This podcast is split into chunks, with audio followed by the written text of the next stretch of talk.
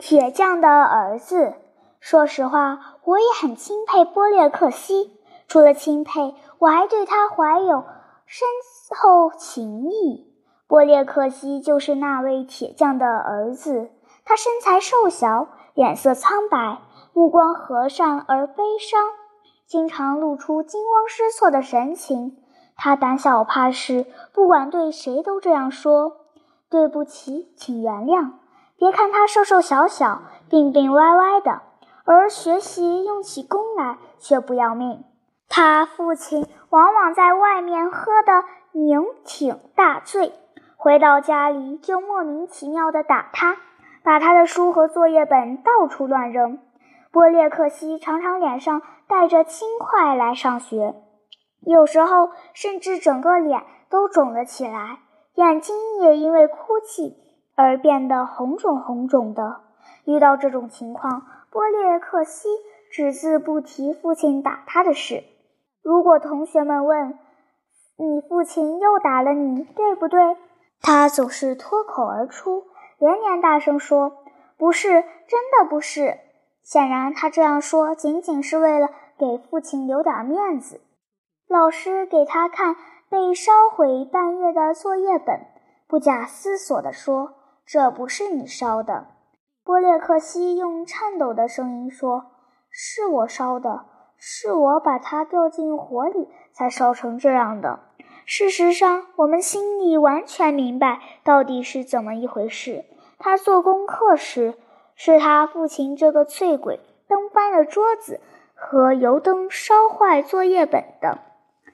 波列克西住在我家这栋楼的阁楼上，女看门人将他的一切情况都一五一十地告诉了我母亲。有一天。我姐姐西尔维亚听到从阳台传来的哭叫声，原来是她父亲连推带搡的把他摔倒在楼梯口。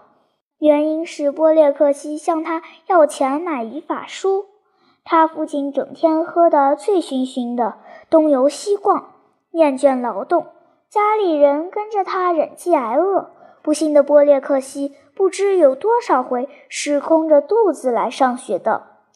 他暗地里啃着卡罗娜给的小面包，津津有味地咀嚼着他的帽子上饰着红色羽毛的一年级女老师给他的苹果。他从没说过“我饿了，父亲不给我吃饭”之类的话。他父亲偶尔也到学校来接他。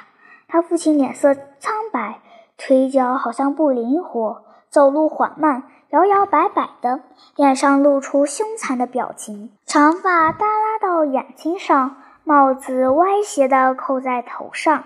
可怜的波列克西在街上一见到父亲，就像耗子见到猫似的，浑身打哆嗦。可他还要勉强装出笑容满面的样子朝父亲跑去，而父亲仿佛没有看见他似的，心里想着别的事情。不幸的波列克西呀，他还记得自己修补被撕坏的作业本，借书学习功课，用别针系着破烂衣衫。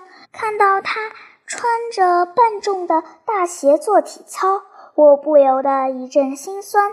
波列克西实在太可怜了，他那长长的裤子一直拖到地面，宽大的上衣也是长的不能再长了。袖子只卷到胳膊肘，在这种情况下，他仍然用功学习，努力拼搏。如果他在家里能安安稳稳地做功课，他一定会成为名列前茅的好学生的。今天早上，波列克西是脸上带着抓伤的痕迹来上学的。同学们见到他，都不约而同地说：“这是你父亲干的。”这次你可不能否认了吧？你去告诉校长，校长会把他送到警察局的。波列克西忽地跳起来，面颊涨得通红，用气得颤抖的声音连连重复说：“不是，真的不是，父亲从不打我。”上课的时候，波列克西的泪珠直落到桌子上，同学们望着他。他又尽量装出乐呵呵的样子，以掩盖自己的哭相。可怜的波列克西呀！明天德罗西、科列蒂和娜丽要到我家来玩，我也对波列克西说，希望他也一块来。我多么希望他跟我一块吃饭，送给他书看啊！即使把我们家折腾得乱七八糟，搞得乌烟瘴气，那也无关紧要，只要他玩得痛快就行。等他回家时，我要把他的衣袋里塞满糖果，叫他快快乐乐地玩一次，这该有多好啊！可怜的波列克西，你是多么善良，又是多么勇敢啊！